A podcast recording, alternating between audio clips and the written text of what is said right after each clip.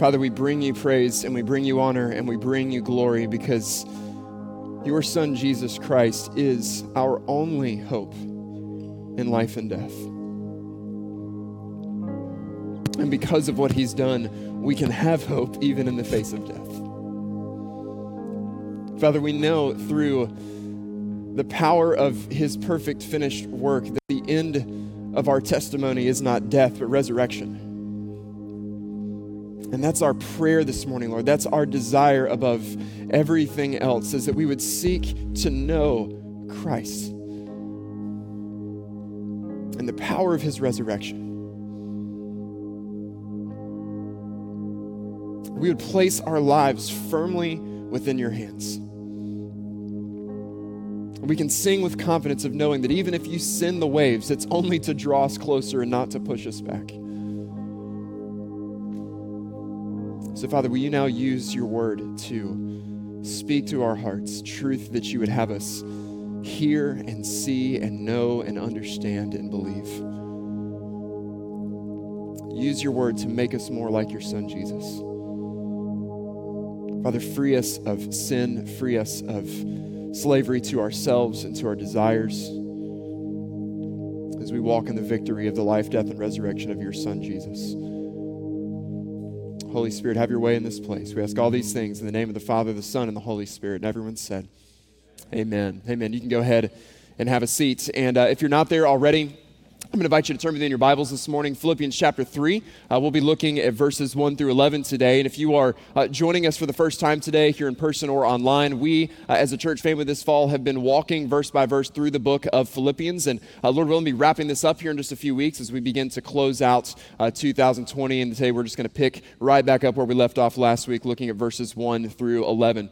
Uh, earlier this year, after we had gotten through the peak of pollen season here in Beaufort's, our house was was desperately in need of a good pressure washing. And so we have a blue house, but uh, this year in particular, it had taken on this very unique shade of like ugly brownish, like yellowish green. You know what I'm talking about? Like just the, the nasty pollen that gets caked onto things. And so I do have a, a, pressure washer, but it's really more light duty. It's not meant for, for more heavy duty jobs. At our house, that this year around was definitely a heavy duty job. And so I'd used it on walkways, on our porch area. But, you know, I thought to myself, like, hey, I've got a little bit of time this weekend. I've got a pretty decent sized ladder. I think this thing might be strong enough. We've got a two story home. I was like, I think I might be able to knock this out uh, myself. But as I, I uh, sought to begin this work, and as I started the work, it became immediately clear uh, that I did not have what I needed to get it done. Uh, I get up on the ladder. It's, I've got about a 12 foot ladder. It's decent size, but even at that, it didn't reach about the top third of our roof. And then uh, this one particular side of the house that I was on, there was really bad glare from the sun, so it was really hard to tell what was actually getting clean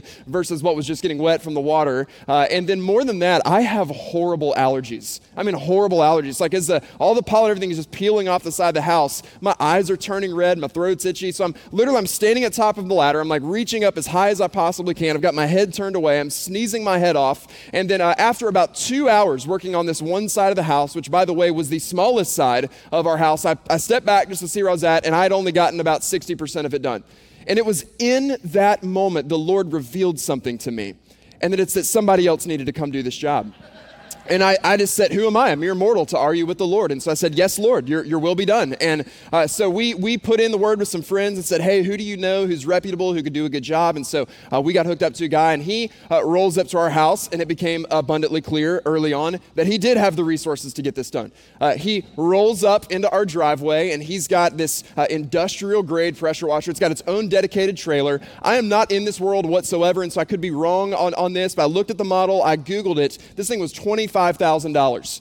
It had this tank that was several hundred gallons. It was like hot water. It was gas powered. And then he pulls out the hose and attaches what I assume to be some sort of military like grade weapon that he attaches to the end. He has no ladder whatsoever. And, and he just says, Hey, uh, I'll let you know when, when I'm wrapping up things out here. It's like, That's no problem. So uh, I go inside watching a movie with our boys we hear him outside. You know, he's moving from uh, side to side around the house. Saw him take a couple of laps, you know, around through the back window. 45 minutes after he'd started, 45 minutes, he comes to the door and he says, Hey, you're all good. And in my mind, I'm like, There's no way. I was, I was on that one side of the house for two hours. I didn't even touch it, and I had a ladder, and you don't even have a ladder. Like, what's, like, there's no way this is already done. But sure enough, we walked outside, and our house was completely spotless. And here's why he was able to do a job I couldn't do because he had access to, access to resources I didn't have. And when it comes to our, faith in Christ, when it comes to pursuing righteousness in Jesus Christ, even with our very best religious efforts, we do not have the, the, the resources to attain righteousness on our own even in our very best religious works, we do not have it within ourselves to wash ourselves clean of sin. And so, until we renounce our ability to wash ourselves clean and call on someone greater who has the resources that we need, we're going to remain dead in our sins. So, today in Philippians 3, we're going to see two very different pictures. One is man centered, and that picture is of the superficial pretense of religion. It's the attempt that we make to earn salvation on our own through our external obedience and righteousness. And the second picture is very different. It's of the supernatural power of resurrection. It's God centered. It focuses on His power and His strength and His resources and how He alone is qualified to cleanse us of our sins. So let's go back to Philippians 3. We read this again just a few moments ago, but for repetition this morning, let's read again from Philippians 3, verses 1 through 6. Paul writes here Finally, my brothers, rejoice in the Lord. To write the same things to you is no trouble to me and is safe for you. Look out for the dogs, look out for the evildoers, look out for those who mutilate the flesh, for we are the circumcision, who worship by the Spirit of God and glory in Christ Jesus and put no confidence in the flesh though I myself have reason for confidence in the flesh also. If anyone else thinks he has reason for confidence in the flesh, I have more. Circumcised on the eighth day, of the people of Israel, of the tribe of Benjamin, a Hebrew of Hebrews, as to the law, a Pharisee, as to zeal, a persecuted, a persecutor of the church, as to righteousness under the law, blameless. So, the first picture we see here this morning, again, is one that's man centered, and it's of the superficial pretense of religion.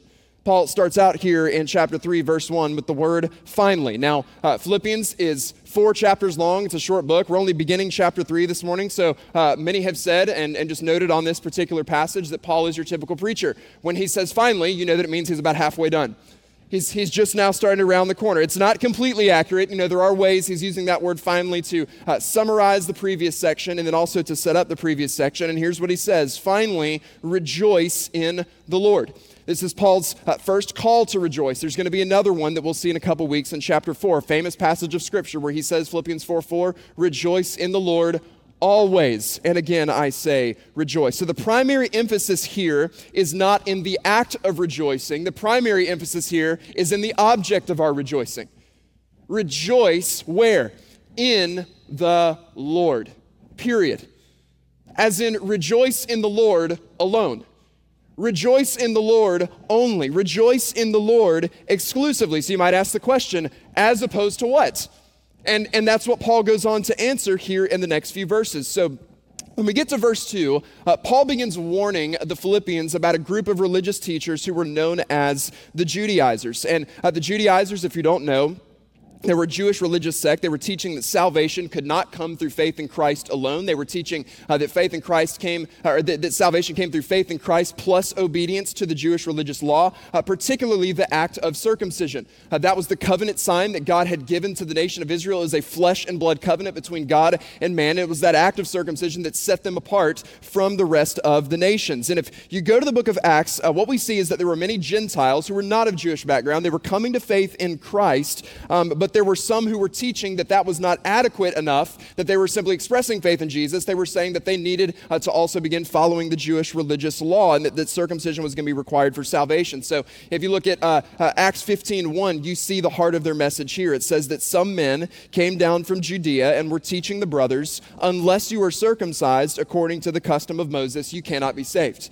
And so that was their message. It wasn't sufficient to simply have faith in Jesus if you were Gentile. You also had to follow uh, the historically Jewish practices. And then the rest of Acts 15, this is known to us as the Jerusalem Council. It's one of the first major conflicts within the early church. And uh, here it was affirmed that faith in Christ alone was sufficient for salvation of the Gentiles and that circumcision was not going to be uh, laid on them as a requirement for salvation. All the men were very happy about that. Um, some of you don't get that joke, but I don't have time this morning. And that's the message that was being preached by some in, in Philippi. Philippi.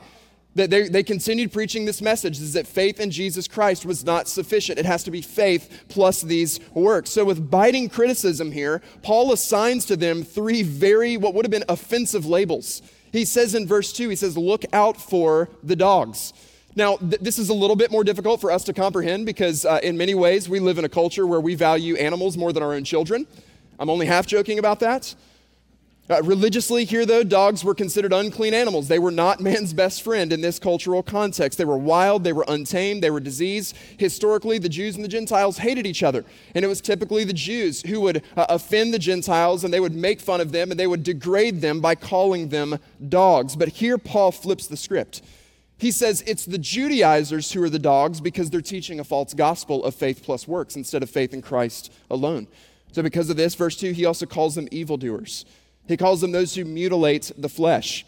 Again, for the Jewish people, circumcision, that physical act, was the sign that was given to them as God's covenant blessing on the nation of Israel. It was a flesh and blood covenant. But what Paul is saying here is that those who were teaching that requirement on top of faith in Jesus, he says, for that group of people, circumcision is no matter of physical marker that sets them apart as the people of God. He says that's now something that marks you out for condemnation. When you teach this false gospel, when you corrupt the message of the gospel, he says, by teaching faith in Christ plus your religious works, he says, you're corrupting the message of the gospel. You're an evildoer. You're doing nothing more than mutilating the flesh. So if they preach that requirement, they're preaching a false gospel, and the mark that they have on their bodies actually identifies them now as those who will face the judgment of God. And so this is a stiff warning from Paul. Turn with me in your Bibles uh, back just a few pages to uh, Galatians chapter 1. And uh, we're going to read here in just a moment verses 6 through 9 because Paul had written this letter to the church in Galatia to combat much of the same religious legalism that he's addressing in Philippians 3. But here, I think in Galatians 1, verse 6, we see the stiff warning that he has for those who would add to the message of the gospel as they were doing. It's Galatians 1, verses 6 through 9. Paul says, I am astonished I'm astonished that you are so quickly deserting him who called you in the grace of Christ and are turning to a different gospel. Not that there is another one, but there are some who trouble you and want to distort the gospel of Christ. Listen to this in verse 8. He says, But even if we or an angel from heaven should preach to you a gospel contrary to the one we preach to you, let him be accursed. As we have said before, so now I say again if anyone is preaching to you a gospel contrary to the one you have received, let him be accursed. So that's the warning that he has.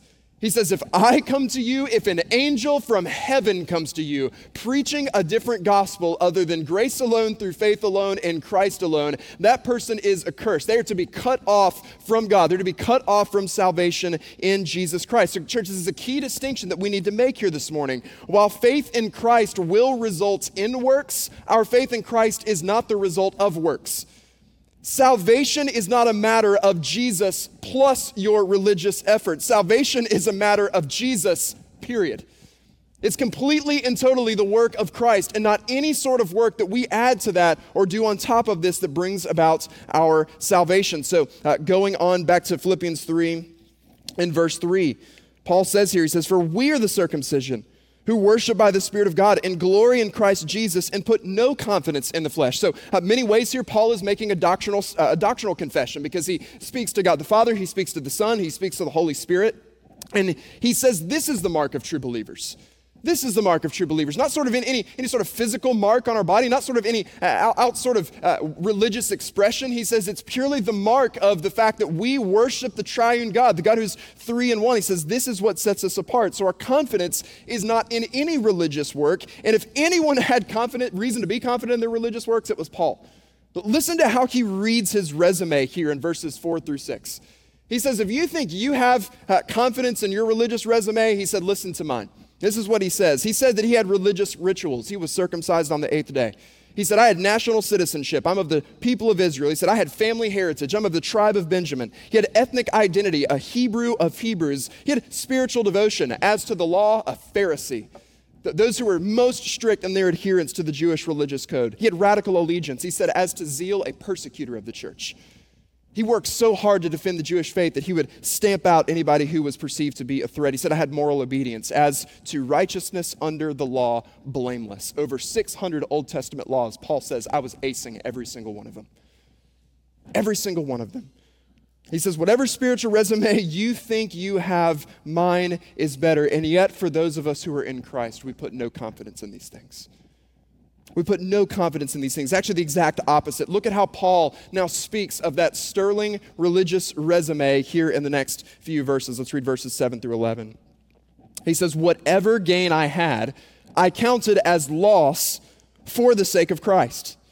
Indeed, I count everything as loss because of the surpassing worth of knowing Christ Jesus my Lord. For his sake, I have suffered the loss of all things and count them as rubbish in order that I may gain Christ and be found in him, not having a righteousness of my own that comes from the law, but that which comes through faith in Christ, the righteousness from God that depends on faith, that I may know him and the power of his resurrection and may share in his sufferings, becoming like him in his death, that by any means possible I may attain the resurrection from the dead. So we saw the superficial pretense of religion, and now Paul shows us the supernatural power of resurrection.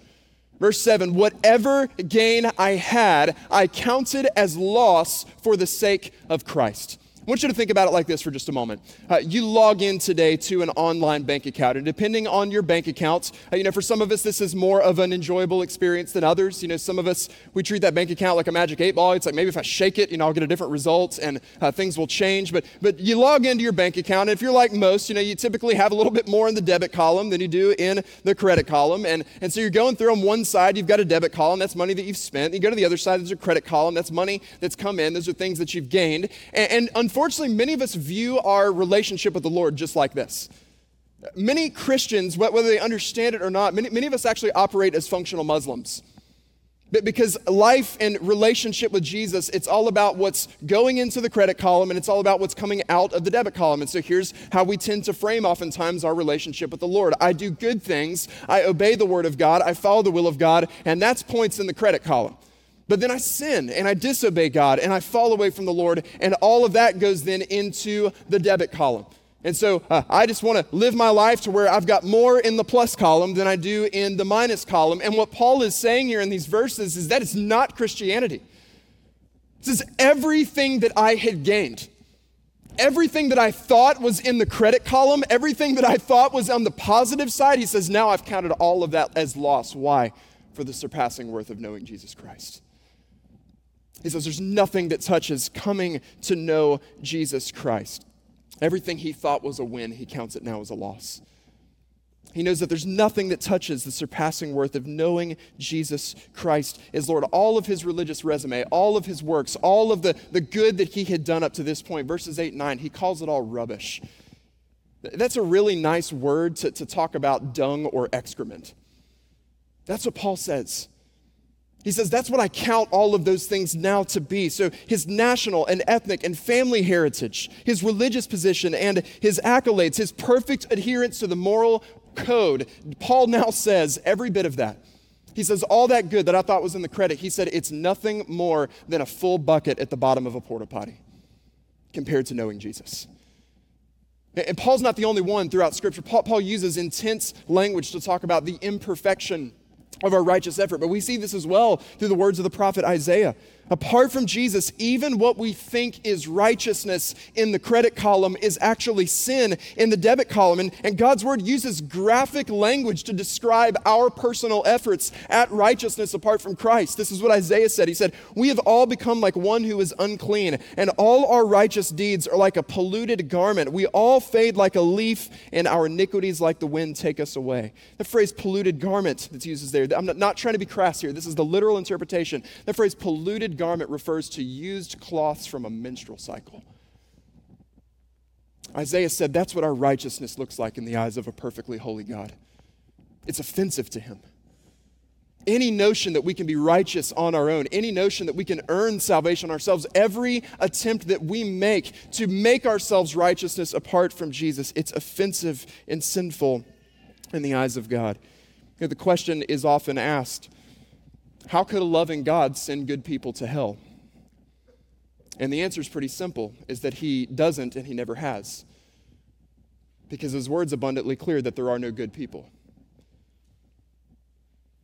Romans 3 does not say that we're born good, it says that we're born guilty. It says, There is no one who does good, not even one. There is no one who is righteous.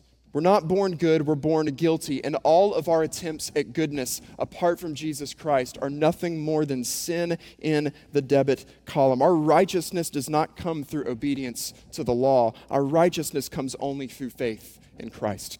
And theologically, I put this in your notes this morning. Theologically, uh, we call this the doctrine of imputation. This is one of my favorite doctrines to study. And, and just in a, a quick summary way, this is what imputation teaches us it teaches us that God thinks of the righteousness of Christ as belonging to us. So, again, that this is the good news for those who are in Christ. It says uh, that even in our best religious effort on our own. We have absolutely no way of washing away our own sins. We have no way of earning righteousness on our own. But when we put our faith in Jesus, what happens is God imputes the perfect righteousness of Christ on our imperfect sinfulness. And so when God looks at us, this is amazing. God looks at us and he thinks of Jesus.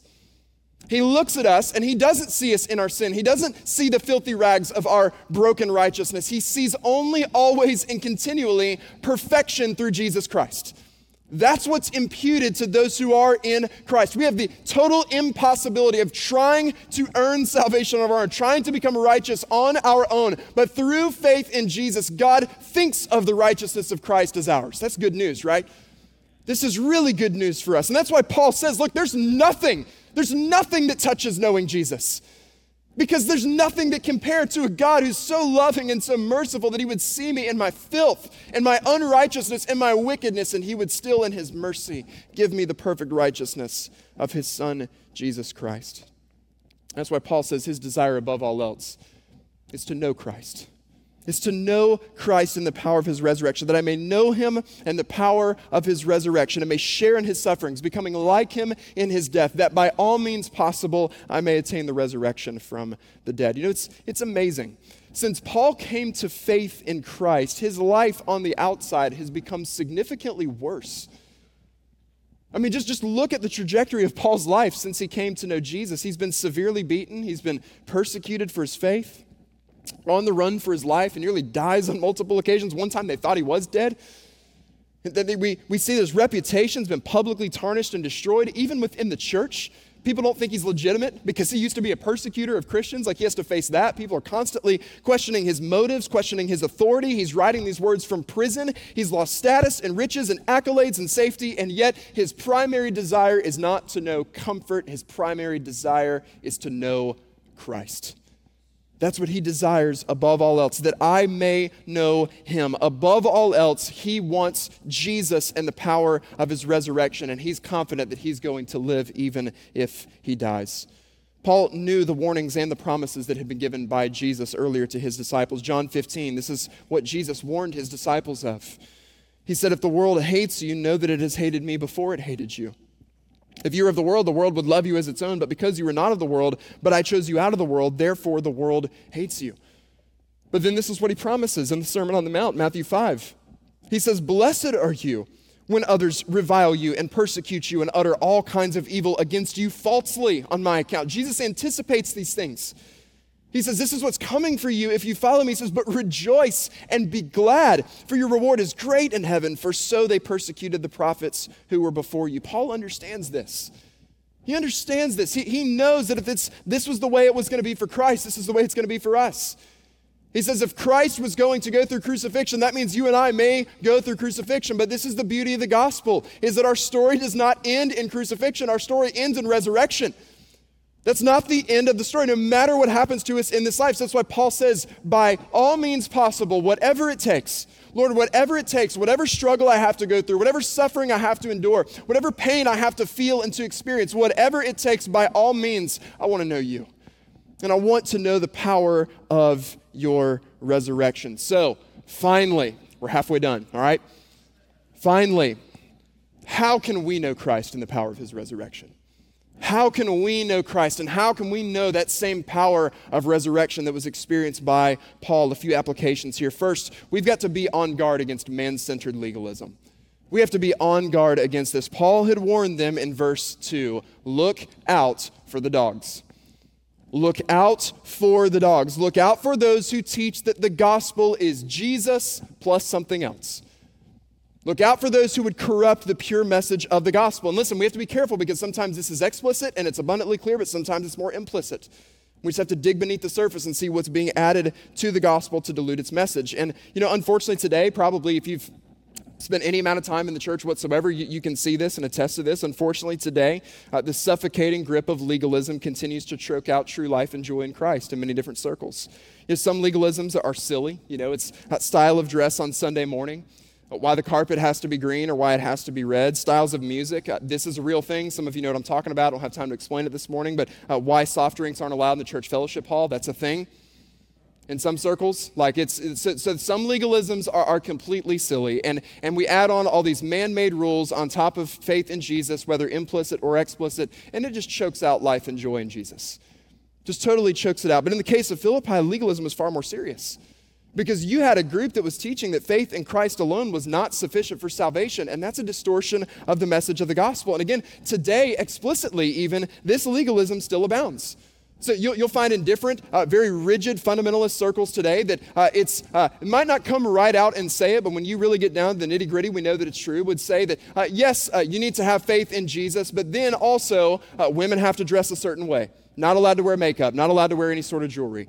Yes, you need to have faith in Jesus, but uh, you have to also stop going to movie theaters, no TV, no secular music if you're going to be a true Christian. Yes, you can have faith in Jesus, but it's got to be Jesus, and you have to use a 1611 King James Bible, which is always funny to me because none of those people actually have the 1611 King James Bible because it was written in Old English. So we, we add these rules on. Again, yes, you, you need faith in Jesus, but you also must completely abstain from alcohol, even though biblically that's taught as a wisdom issue, a matter of conscience. We can have discussion on these things, but like circumcision, we're not careful, all these things become external badges of righteousness. And we sort of wear them as like, look at what I have added, look at what I'm doing in my own strength and my own power. And if we're not careful, if we're not careful, what should be matters of personal conviction, if we implicitly begin to add them to the gospel, they don't become markers of our righteousness, they become markers of our judgment. They single us out as those who have diluted the perfectly pure message of the gospel. It's one thing to have personal convictions, but the moment we begin to make them requirements of salvation and, and tests of true Christianity, church, we drift into that, we are flirting with our own destruction.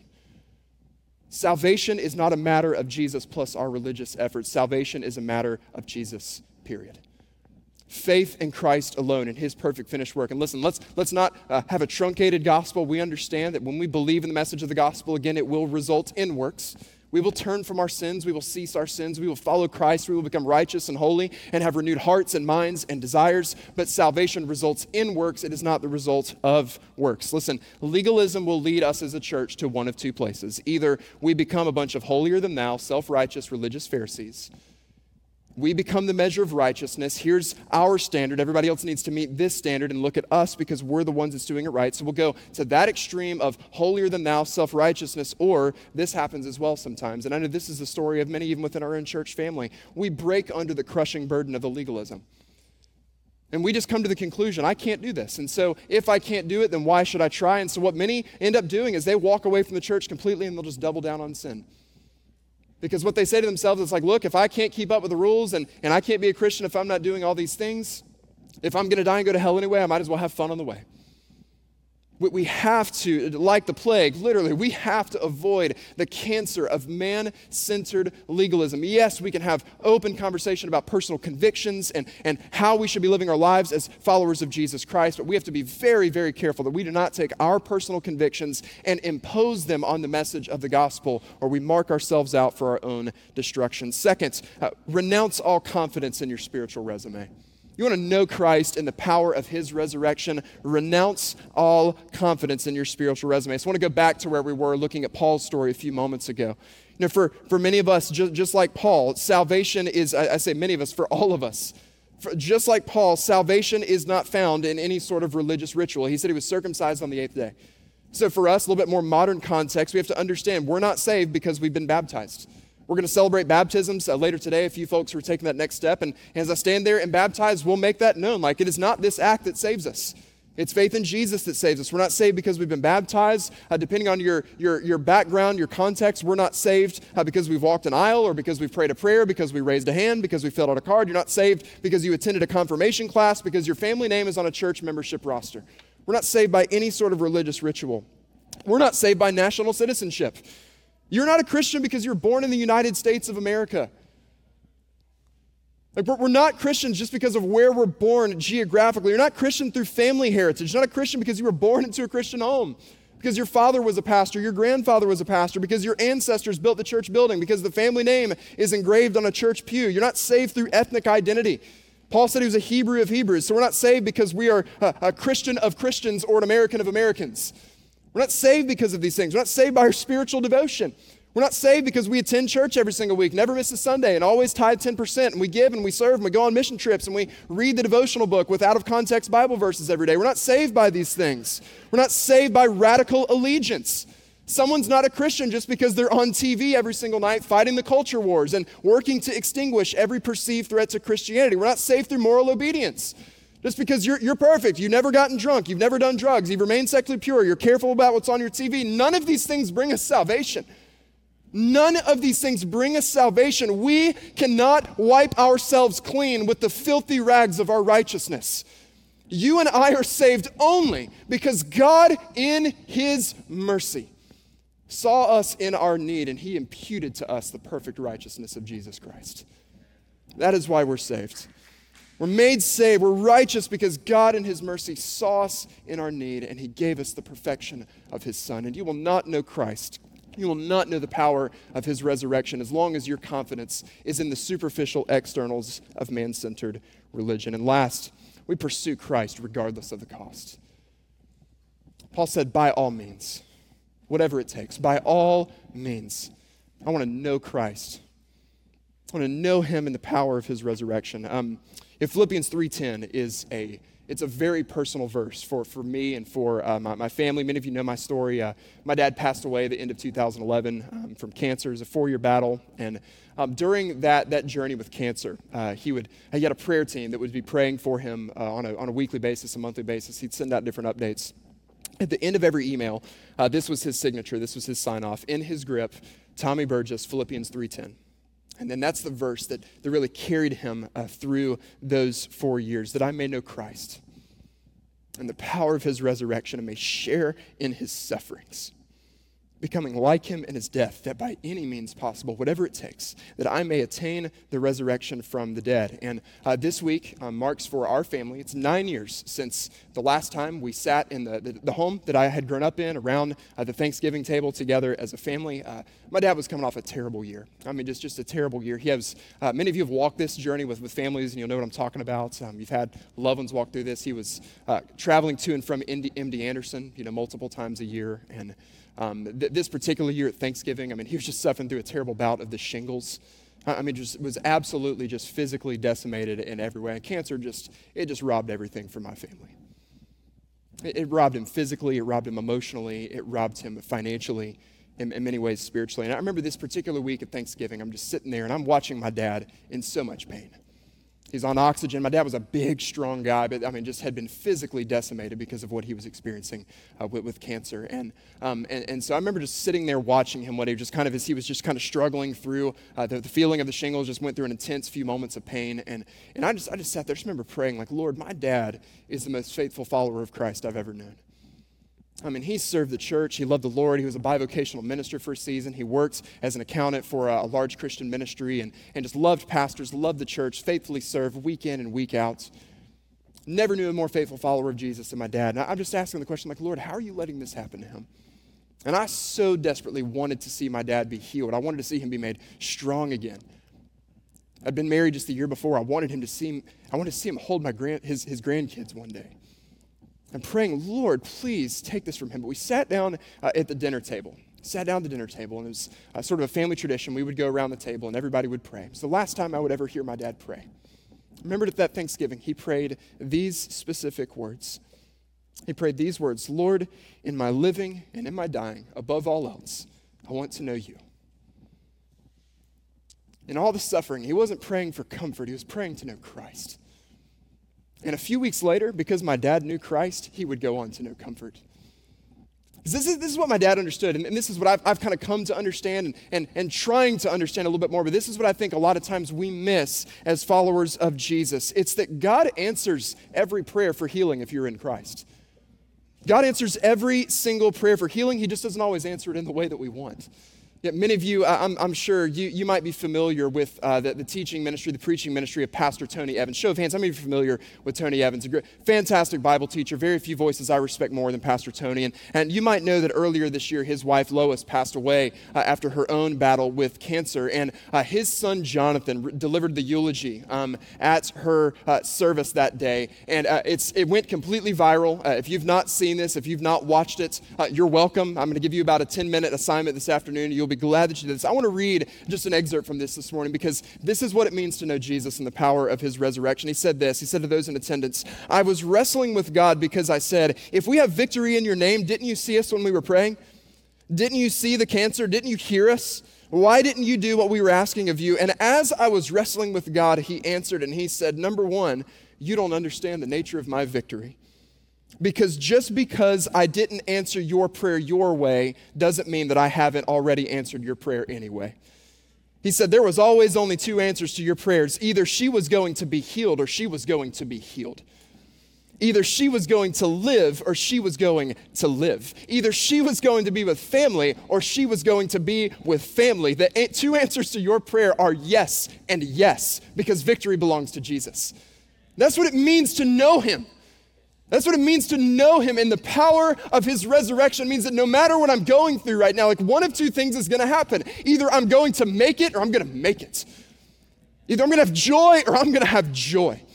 I'm going to be healed or I'm going to be healed. I'm going to live or I'm going to live. I'm going to have victory or I'm going to have victory because his two answers are yes and yes. This is what it means to know Christ and the power of his resurrection. I just want to ask you this morning is it possible, is it possible that you have only ever known the superficial pretense of religion and you have never experienced the supernatural power of resurrection?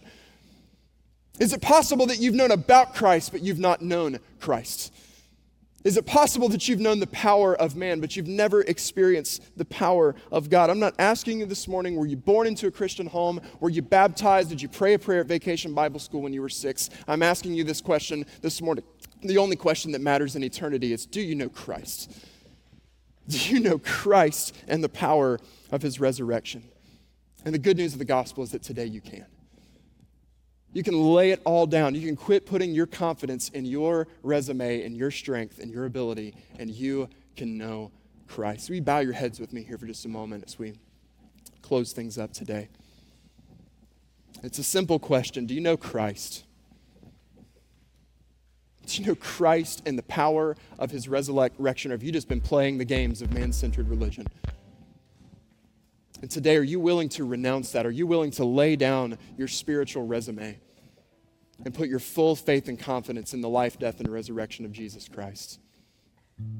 So, the prayer for you this morning is simple it's just to go to the Lord and say, I want to know you. I don't just want to know about you, I want to know you. I don't just want to be in church, I want to know Christ. I don't want to know the pretense of religion, I want to know the supernatural power of resurrection. You can turn from your sins. You can go before the Lord. You can confess your sins. Some of us sins of unrighteousness, some of us sins of righteousness, of thinking we can do it on our own. You can turn from your sin and you can put your faith in the perfect, finished work, the life, death, and resurrection of Jesus Christ, and call on his name and be saved. So if that's you this morning, if that's your heart and that's your desire, it's to know Christ and the power of his resurrection. I want you to use that Next Steps card we've given you today. Those of you online, use that online Next Steps card this morning. Communicate that to us. You're to trust in Jesus Christ for your salvation. We have prayer team members in the back. You could pray with them even before you leave today, and our staff can follow up with you throughout the course of this week. Don't leave here today in pretense, leave here today in power. Clothed in the strength of the righteousness of Jesus Christ is your full confidence in life and death. So, Father, that's our prayer and that's our hope and that's our desire today is to know you. God, we want to know you and the power of your resurrection. Father, in repentance, Lord, we renounce our man centered efforts to earn this on our own because we can't. But we thank you that we don't have to. You've done it for us through your Son, Jesus.